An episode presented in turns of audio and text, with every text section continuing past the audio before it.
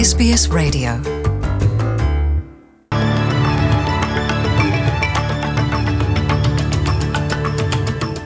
ወደ ዝርዝር ዜናዎቹ ከማለፋችን በፊት ርዕሰ ዜናዎቹን እናስቀድማለን። አውስትራሊያና ኒውዚላንድ የኢንዶ ፓስፊክ ግንኙነቶችን ሊያጠናክሩ ነው። ችግር ላይ የነበሩ ኢትዮጵያውያን በፈቃደኝነት ከየመን ወደ አገር ቤት መመለሳቸውን ተመድ ገለጠ። ኢትዮጵያ ብሔራዊ ቡድን ግብፅን ሁለት ለባዶ ረታ። የሚሉት ግንባር ቀደም ርዕሰ ዜናዎቻችን ናቸው።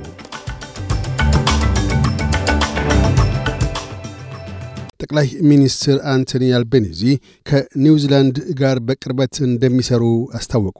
ጠቅላይ ሚኒስትር አልቤኒዚና የኒውዚላንድ አቻቸው ጃሲንዳ አደን የትራንስ ታዝማን ግንኙነትን በጋራ ወደ አዲስ ከፍታ እንደሚያደርሱ ተናግረዋል።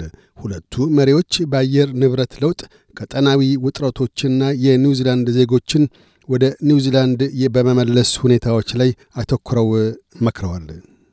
መቶ ሀምሳ ኢትዮጵያውያን ከየመን ወደ አዲስ አበባ በፈቃደኝነት መመለሳቸውን የተባበሩት መንግሥታት የስደተኞች ኤጀንሲ አስታወቀ። ኤጀንሲው ወደ አገር የመለሳቸው መቶ ሀምሳ ኢትዮጵያውያን በተመድ እስከሚቀጥለው ወር ወደ አገር ቤት ለመመለስ እቅድ ይዞላቸው ካሉት ዘጠኝ መቶ ተመላሾች ዝርዝር ውስጥ ያሉ ናቸው። ኤጀንሲው በተመሳሳይ ሁኔታ ወደ ኢትዮጵያ መመለስ የሚሹ በሺዎች የሚቆጠሩ ኢትዮጵያውያን እንዳሉ ጠቁሞ ሆኖም ከማሪብና ኤድን ለማጓጓዝ 7.5 ሚሊዮን ዶላርስ እንደሚያስፈልገው ገልጧል። የሽሪላንካ ታሚል ቤተሰብ አባላት ወደ ቀድሞ መኖሪያቸው ቢላዊላ ተመለሱ። ፕሪያና ናዲ ሳሊንጋም ወደ ቢላዊላ የተመለሱት ከሁለት ሴቶች ልጆቻቸው ጋር ነው። የቀድሞው የስኮት ሞሪሰን መንግሥት የታሚል ቤተሰብ አባላቱን የስደተኝነት መመዘኛዎችን ያሟሉ አይደሉም በሚል ለዓመታት በእገታ ማዕከል አቆይቶ ወደ ሽሪላንካ ሊመልሳቸው በውጥን ላይ ነበረ። ሆኖም May 21 በተካሄደው አገር አቀፍ ምርጫ ለመንግሥትነት የበቃው የሌበር ፓርቲ ከእገታ ማዕከል ወጥተው ወደ ቀድሞ መኖሪያቸው ቢላዊላ እንዲመለሱ አድርጓል። የታሚል ስደተኞች የምክር ቤት ቃል አቀባይ ባራታን ቪዲያ ፓቲ የቤተሰቡን አባላት ወደ ሽሪላንካ መመለስ አደገኛ መሆኑን ሲገልጡ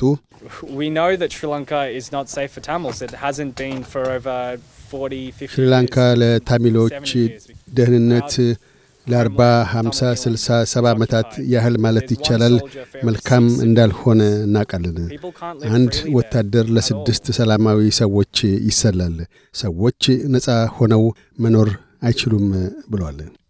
ለተመስገን ደሳለኝ፣ ሰለሞን ሹምዬና መዓዛ መሐመድ የተፈቀደው የአስር ሺህ ብር ዋስትና ተሻረ። የፌዴራል ከፍተኛ ፍርድ ቤት ለጋዜጠኛ ተመስገን ደሳለኝ፣ ሰለሞን ሹምዬና መዓዛ መሐመድ ፍርድ ቤት የተፈቀደላቸውን የአስር ሺህ ብር ዋስ ሽሯል። ፍርድ ቤቱ ውሳኔውን የሻረው የአዲስ አበባ ፖሊስ ኮሚሽን በዋስትና ትእዛዙ ላይ ይግባኝ ካቀረበ በኋላ ነው። የከፍተኛው ፍርድ ቤት ትናንት ሐሙስ ሰኔ 2 2014 ከቀትር በኋላ በሰጠው ትእዛዝ ለመርማሪ ፖሊስ የስምንት ቀናት የምርመራ ጊዜን ፈቅዷል። የኢትዮጵያ ብሔራዊ ቡድን ትናንት ማምሻውን በተካሄደው የአፍሪካ ዋንጫ ማጣሪያ ውድድር የግብፅ አቻውን ሁለት ለዜሮ በሆነ ውጤት አሸንፏል።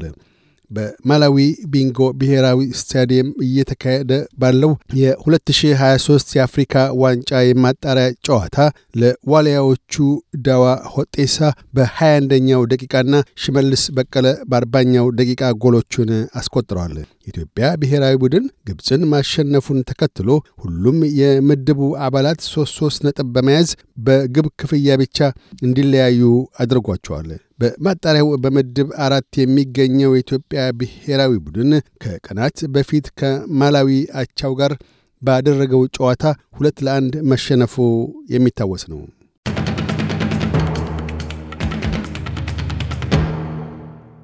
በዚሁ ወደ ውጭ ምንዛሪ ተመን ስናመራ አንድ የአውስትራሊያ ዶላር 66 ዩሮ ሳንቲም ይመነዘራል። አንድ የአውስትራሊያ ዶላር 71 የአሜሪካ ሳንቲም ይሸርፋል። አንድ የአውስትራሊያ ዶላር 36 ኢትዮጵያ ብር ከ95 ሳንቲም ይዘረዘራል።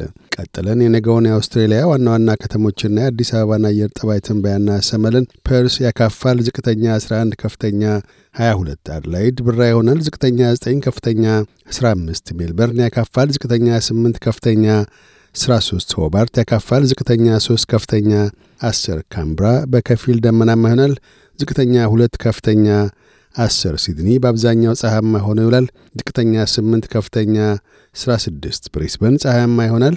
ዝቅተኛ 7 ከፍተኛ 18 ዳርዊን በአብዛኛው ፀሐያማ ሆኖ ይውላል። ዝቅተኛ 19 ከፍተኛ 31 አዲስ አበባ በከፊል ደመናማ ይሆናል። ዝቅተኛ 13 ከፍተኛ 25 ዜናውን ከማጠቃላችን በፊት ርዕሰ ዜናዎቹን ደግመን እናሰማለን። አውስትራሊያና ኒውዚላንድ የኢንዶ ፓስፊክ ግንኙነቶችን ሊያጠነክሩ ነው። ችግር ላይ የነበሩ ኢትዮጵያውያን በፈቃደኝነት ከየመን ወደ አገር ቤት መመለሳቸውን ተመድ ገለጠ።